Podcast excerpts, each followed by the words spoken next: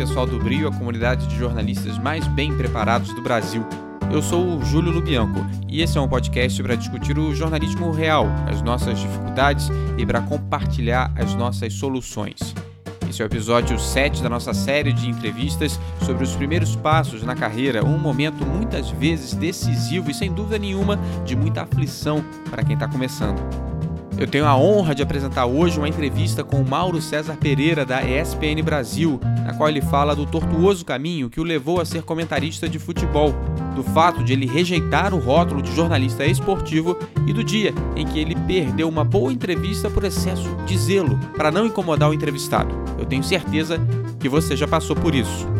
Mas antes da entrevista, eu queria chamar a Nayara Felizardo, editora do portal O Dia de Teresina, para te contar por que ela contratou a mentoria do Brio. Eu buscava aperfeiçoamento profissional, nunca tinha ouvido falar do Brio, dessa iniciativa, né, dessa essa proposta de mentorias para jornalistas. Pesquisei sobre todos os mentores, decidi fazer a mentoria, né? Escolhi o Breno como meu mentor e desde então eu passei a me inserir mais nos projetos da empresa, comecei a, a interagir mais com a direção da empresa, trazer ideias, trazer propostas de, de melhorias.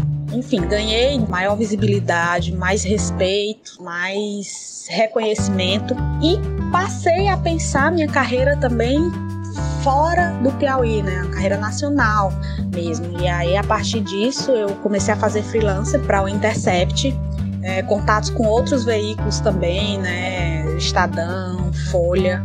E isso tem sido muito importante para mim. É, me deu um, o, o, gás que eu precisava depois de, de 10 anos né, no mercado.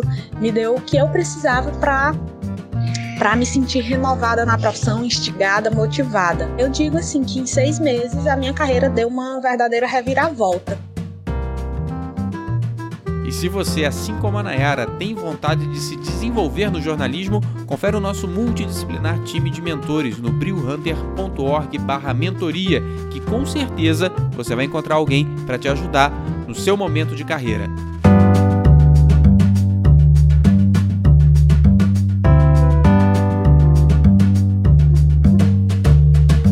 Brio jornalismo para seus novos tempos. Bom, hoje eu converso com Mauro César Pereira, comentarista esportivo da ESPN Brasil. Ele que tem uma extensa e diversa carreira de mais de 30 anos de jornalismo. Ele começou ainda nos anos 80 no Rio, na Rádio Tupi, passou pelo Sistema Globo de Rádio, pela extinta Rádio Manchete, foi também repórter do Jornal Globo, do Jornal do Brasil e editor no Jornal dos Esportes. Depois ele foi para São Paulo em 93 passou por diversos veículos, como a revista Placar, o Jornal Valor Econômico, Forbes, Portal Terra e Auto Esporte. E desde 2004 está na SPN, onde atua principalmente como comentarista e se notabilizou pelo perfil bastante crítico tudo bem, Mauro César? Ficou faltando alguma coisa nesse seu mini currículo? Não, acho que não, acho que está aí o mais importante, né? É, é muita coisa, né? A gente olha para trás até se assusta um pouco, mas estamos aí. E, e Mauro, é, fala, fala para mim, por que, que você escolheu fazer jornalismo? Ah, essa é uma escolha desde criança, né? Desde moleque eu tinha vontade de trabalhar com jornalismo, para trabalhar com futebol. Eu fazia como todo garoto, jogava botão e fazia minhas transmissões de rádio, né, narrando meus jogos, mas eu também fazia uma revista e um jornal. Isso com 10, 11 anos de idade. Fazia um jornal, uma revista do meu campeonato de botão. Usando folhas de caderno, recortes de revista, recorte de jornal, para ilustrar, e escrevia ali a caneta mesmo os textos, né? É, e parecia ser uma coisa de criança, né? Só que não, era, era, era sério o tempo foi passando e eu não, não, não abandonei a ideia, pelo contrário. Aí, mais adiante, trabalhando na, na, na, profissão, a gente percebe que, na verdade, é uma paixão pelo jornalismo, né? não especificamente pelo jornalismo ligado a, ao esporte, ao futebol. E, e, aí foi tudo muito naturalmente. Eu nunca tive nenhum tipo de dúvida com relação a que profissão seguir. Assim, nunca, jamais na minha vida eu pensei, faço tal faculdade, estudo para isso, para aquilo, vou trabalhar no quê. Eu sempre tive essa meta Trabalhei em outras coisas, que eu comecei a trabalhar com 15 anos, então trabalhei em outras funções, né? É, mas sempre meu objetivo foi trabalhar com jornalismo. Para trabalhar com esportes, que nem foi onde eu comecei, e eh, trabalhei em esporte, saí, voltei, mas hoje, assim, eu nem gosto quando falar, ah, fulano é jornalista esportivo, eu sou jornalista. Momentaneamente trabalho com esporte, posso trabalhar com outras áreas, isso, é, esse rótulo, né, ligado ao esporte especificamente, acho que limita, eu sempre fugi dele e continuo fugindo, acho que não, não, nem traduz a realidade. Mauro, eu dou aula de jornalismo na PUC aqui do Rio e eu te diria que pelo menos metade dos meus alunos tem o sonho de trabalhar com o esporte. Por que, que você acha que essa área atrai tanto quem está quem tá se preparando para ser jornalista? Primeiro porque os garotos gostam de futebol, gostam de esportes, então querem juntar o, o útil ao agradável, né? É, eu acho que as pessoas veem um certo glamour, né? Porque na maioria das vezes as pessoas, hoje em dia, os garotos que querem seguir o jornalismo, eles querem trabalhar como comentarista, eles querem ir para televisão, eles querem estar em destaque, é, falando, dando opiniões. É, poucos querem ser repórteres, né? Eu acho que esse é até um problema sério. Mas eu acho que passa por aí. Eu acho que a, essa, esse desejo, acho que ele vai da, da, do certo glamour que as pessoas veem na profissão e do cara acreditar que, que ele vai fazer esse caminho e que vai conseguir um espaço para tá na mídia falando, dando opinião e tal. Eu acho que passa por aí. Acho que, acho que é isso. E acho que, geralmente, na maioria das vezes, a escolha, eu acho que ela é, é feita de uma maneira equivocada. Assim. O encaminhamento, eu acho que, na maioria das vezes, ele não é feito da melhor forma. Agora, é uma carreira bem dura, bem difícil, principalmente no início. Né? Quem te vê hoje comentando na, na televisão, é, com uma boa repercussão também no, nas redes sociais, não tem muita ideia do trabalho que deu para chegar é, na, na, posição que você está. Né? Eu queria que você falasse um pouquinho como é que foi o seu início, como que você começou na profissão, onde que você começou? Eu comecei em 83, eu estava na faculdade, entrei na faculdade em 82, em 83 eu consegui fazer os primeiros trabalhos numa revista, era uma revista de, de da área de navegação e marinha mercante. Cobria estaleiros, é, indústria naval, é, é, empresas de navegação, enfim. É uma revista segmentada, né? E fiz os primeiros trabalhos para eles, isso durou um tempo. Aí depois eu fui para a Rádio Tupi, é, comecei lá como estagiário, da Rádio Tupi fui para a Rádio Globo, Sistema Globo de Rádio. Aí eu, me formei, é, já tinha feito alguns trabalhos para o Jornal Globo também como freela, Aí quando eu me formei, eu, eu, eu trabalhei na Rádio Manchete, no Rio, e no Sistema Globo de Rádio. Né? Me formei, eu arrumei logo dois empregos até. Era uma rádio de manhã, uma rádio à tarde, e ficava até o começo da noite. E dali eu saí para o Globo, que eu sentia necessidade de ir para a mídia impressa, eu queria trabalhar em jornal, precisava dessa experiência. O rádio foi que me abriu as portas primeiro. No rádio eu trabalhava no jornalismo, não no futebol. É... Aí no Jornal Globo trabalhei cobrindo várias áreas, às vezes fazia matéria de esporte, mas não fui da editoria de esportes. E depois, eu, em 88, eu fui para o Jornal dos Esportes. Eu trabalhei um tempo simultaneamente no Globo e no Jornal dos Esportes. Lá eu tive minha primeira oportunidade de, de fato, trabalhar integralmente com esportes, com futebol. Aí fui, fui redator, editor assistente, depois virei editor do jornal, editor de futebol. Aí já 24, 25 anos, fechava até a primeira página, foi uma tremenda experiência, né? Na Copa de 90, por exemplo, eu trabalhei na redação fechando o jornal, fechando até a primeira página do jornal. Então foi um momento bem, bem oportuno, bem interessante para a minha formação. E, e aí depois eu percebi que era necessário também voltar para a reportagem, que eu rapidamente virei editor. Né, no, no próprio Rádio Globo eu era redator, e depois eu era editor no, no, no, Jornal dos Esportes e fui repórter no Globo durante um período. E eu achava que precisava de mais cancha de reportagem. A reportagem é, a base da, da profissão. Eu sentia a necessidade de voltar para a reportagem. Então, fui trabalhar no jornal O Dia, aí lá eu fiz geral, fiz economia e fiz esporte. Até que recebi um convite para ir para o Jornal do Brasil, para trabalhar especificamente na editoria de esportes. Permaneci lá perto de dois anos. E aí recebi um convite para trabalhar na Placar, em São Paulo. Eu já fazia há algum tempo muitos frilas para Placar, a revista não tinha mais uma sucursal no Rio, e as matérias é, feitas no Rio de Janeiro, elas eram passadas para mim, então era um frila constante né, do, do, do, da revista. E aí recebi um convite para trabalhar na, na, revista Placar aqui em São Paulo, na redação, como editor da revista. Né, e aceitei e vim para São Paulo em 1993. E dali segui meu caminho em São Paulo. Eu trabalhei em vários desses lugares aí que você citou, dei aula em faculdade, é, trabalhei em revistas segmentadas, é, trabalhei com internet, enfim, fiz muita coisa, fiz muita coisa durante esse, esse, tempo todo. Em São Paulo eu acho que eu aproveitei muito bem o que o mercado de São Paulo oferece em termos de, de possibilidades diversas de trabalhar em diferentes lugares, né? Tipo, trabalhei na, na revista Forbes, quando ela estava sendo lançada, que era uma, foi um lançamento importante na época, é, com muito investimento de uma editora que depois deixou de existir. Trabalhei na, no Valor Econômico, fiz muitas matérias que eu considero muito legais, que me deram muita satisfação lá, no período que trabalhei para o Valor Econômico. É, trabalhei numa revista segmentada voltada para o mercado de, de, de, que as pessoas nem sabem que existe, o mercado de plástico reforçado. Plástico reforçado é Plástico reforçado é tudo que envolve material de fibra de vidro e, e, e similares. Então, assim, carroceria de ônibus é plástico reforçado, caixa d'água é plástico reforçado. Tem uma infinidade de objetos que você convive com eles no dia a dia que são qualificados como plástico reforçado. E é um enorme mercado. É, e dá para fazer matérias bem interessantes, porque você imagina que eram só textos técnicos, não, tinha matérias interessantes de economia, de mercado, de, de, de de consumo, é, é, é, de exportação, de importação, de venda, de lançamento, enfim, nossa, é, é, foi também uma experiência bem interessante. Foi por alguns meses. Aí, daí prossegui. Trabalhei no Portal Terra, lá estruturei a TV Terra, trabalhei com vídeo na internet no Portal A Jato e no Terra, numa época em que não havia o YouTube. Eu tive essa sorte de trabalhar com vídeos na internet numa época que nem se falava nisso. Ainda era conexão de escada e a gente já fazia experiências com vídeo na internet.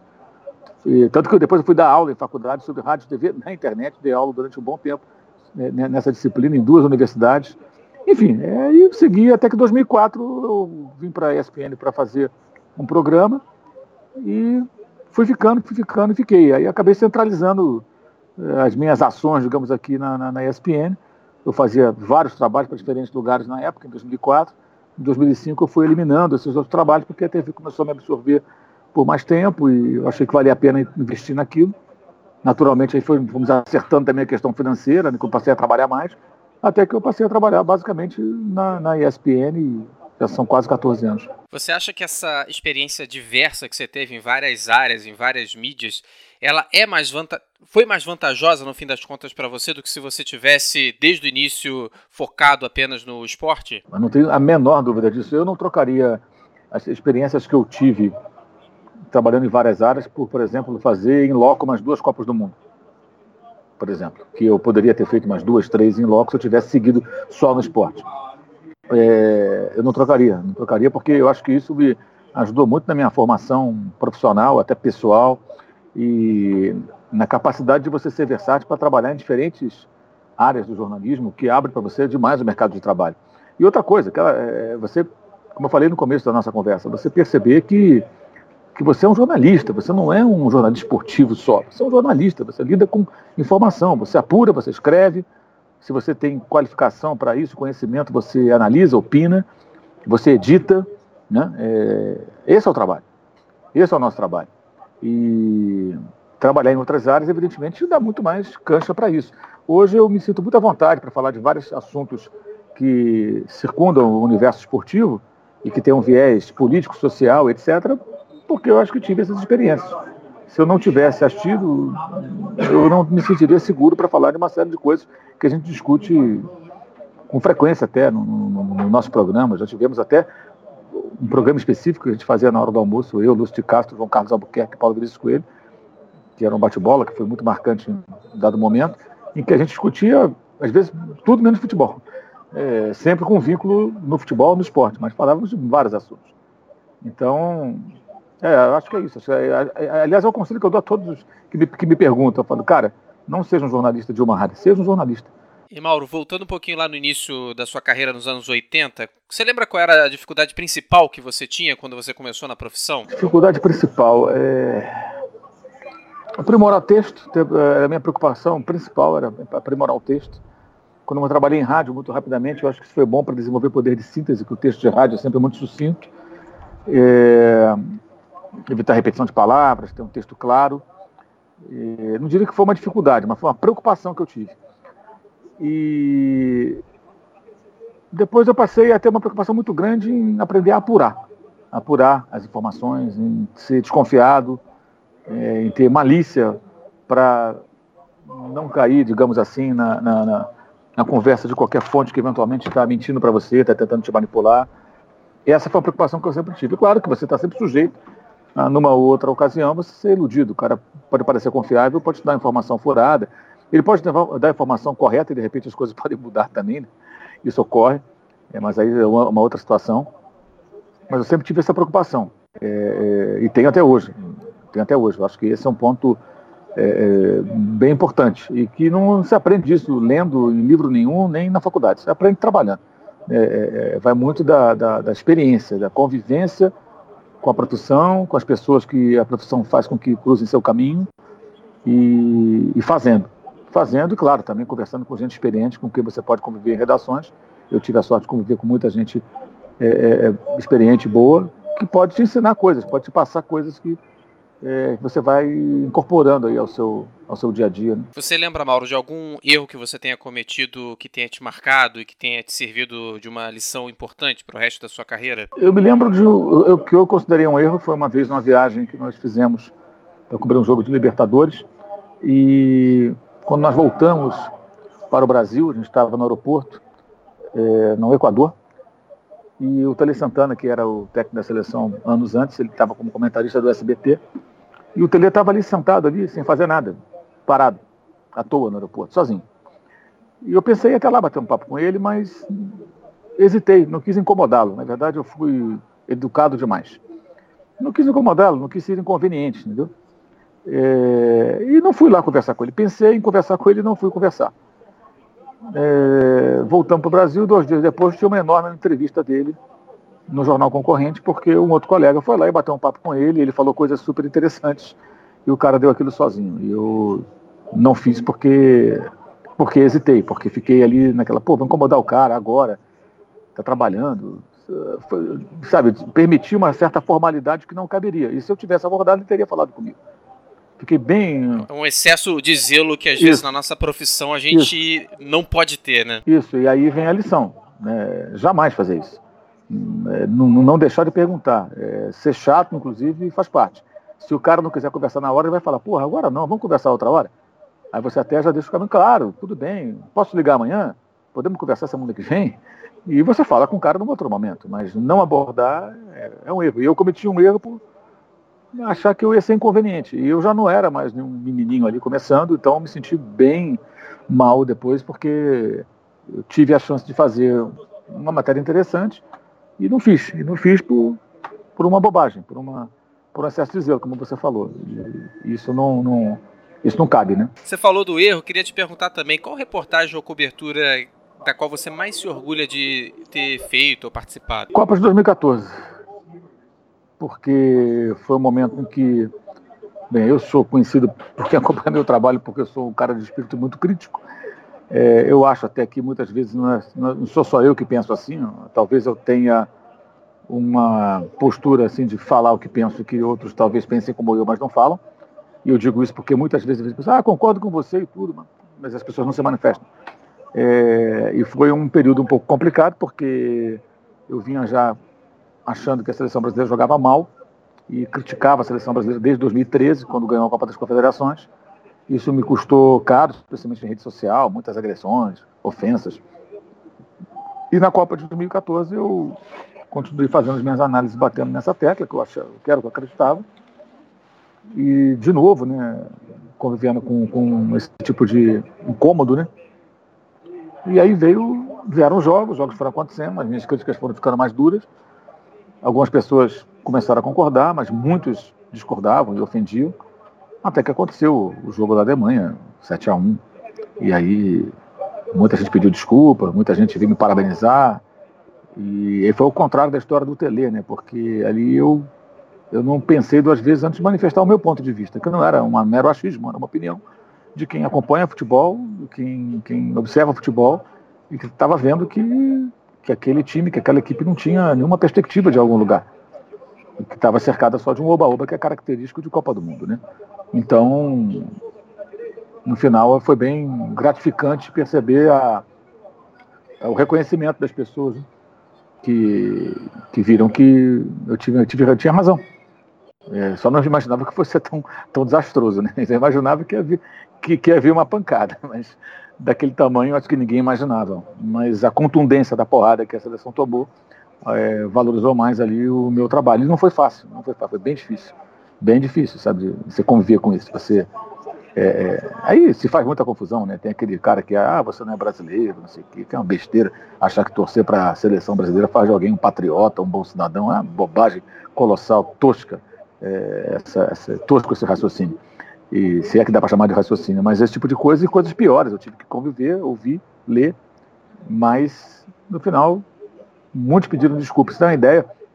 No intervalo do jogo, já estava 5 a 0 é, meu computador estava ligado, o Twitter estava aberto, mas eu não tinha tweetado rigorosamente nada, só tinha lido algumas coisas. Quando eu me aproximei no intervalo do jogo do computador e olhei, tinha 1.500 e tantas menções e várias pessoas pedindo desculpas e perguntando se ia ter o programa à noite, né? Que era o Linha de Passe, o programa que a gente faz toda noite na Copa do Mundo. E aí eu tuitei, ó, logo mais tem linha de passe, tal hora, tal, bababá, estaremos lá, eu, fulano, ciclano e beltrano, e larguei. E foi, foi importante. Fiz várias coisas que eu orgulho, muitas coisas. É, é, eu comecei uma revista do zero, sabe, nos anos 90, junto com outras pessoas, uma experiência muito rica. É, muitas matérias que eu fiz me deixaram feliz, muitas informações que eu consegui apurar e dar até em primeira mão me deixam muito satisfeito com, pelo trabalho feito.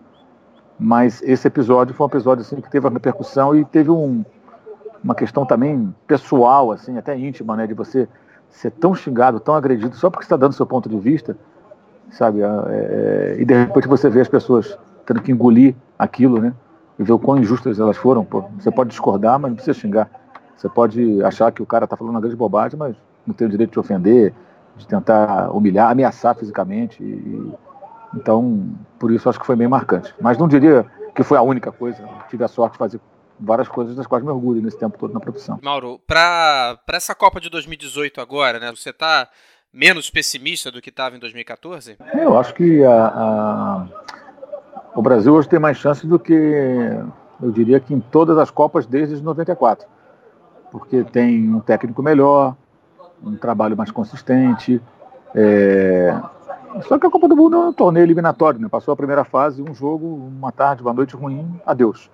Então não, não dá para ter tanta certeza de muita coisa. Só acho que o time ser, deve ser mais competitivo e mais seguro do que, do que em outras Copas.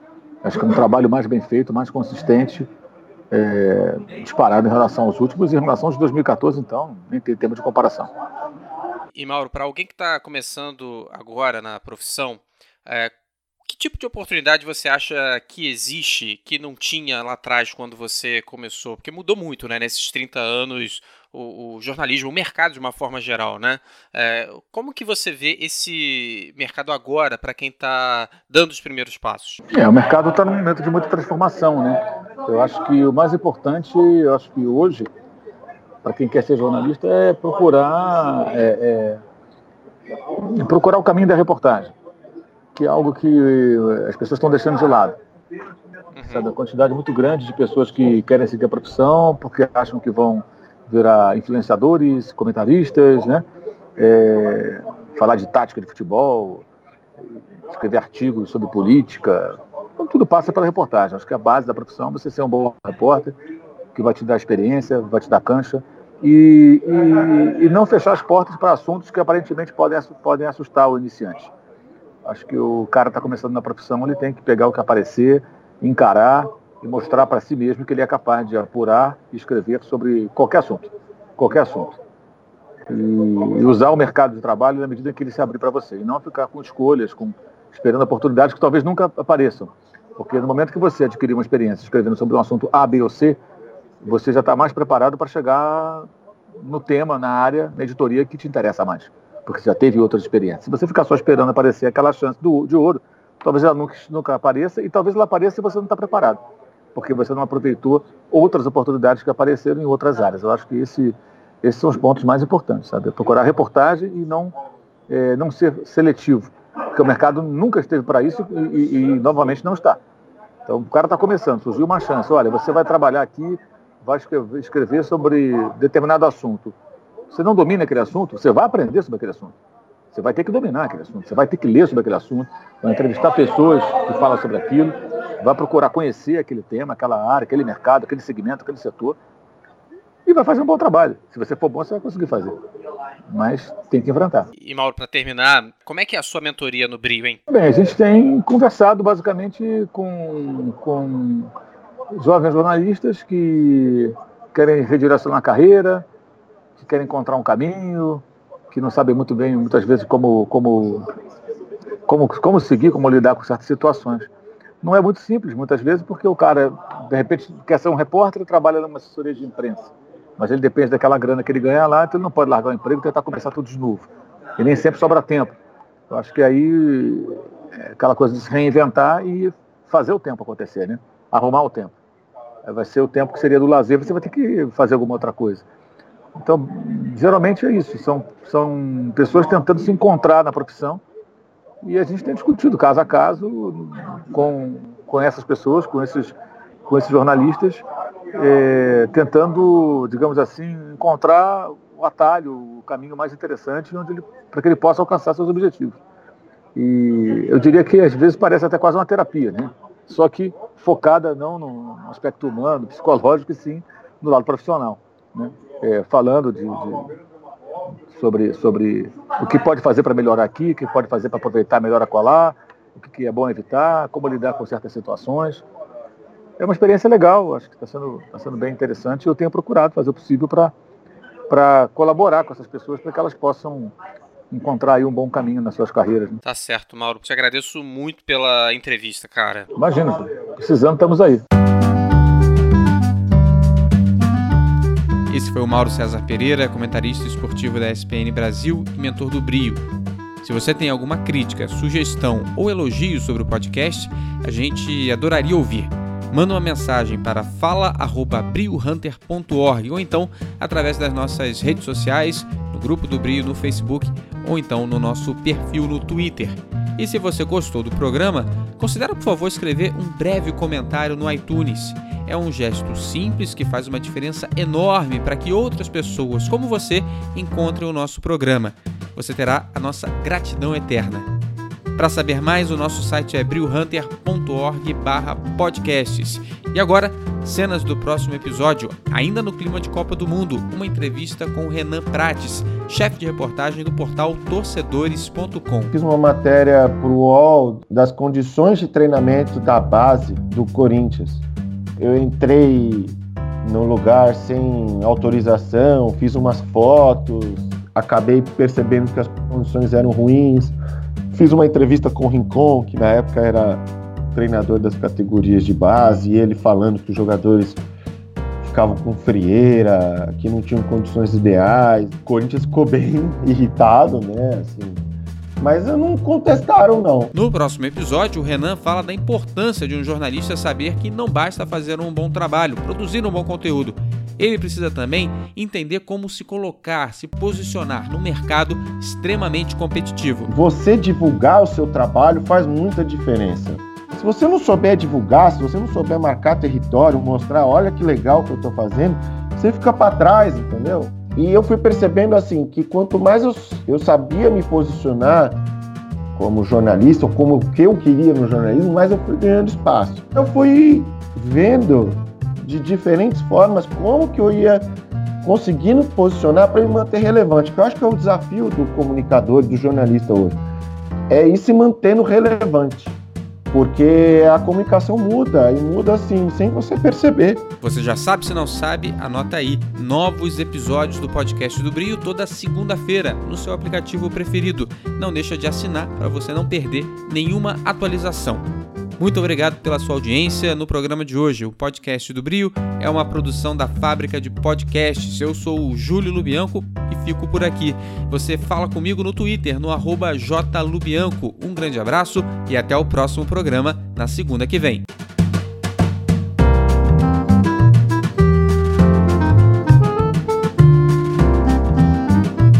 Brio jornalismo para seus novos tempos.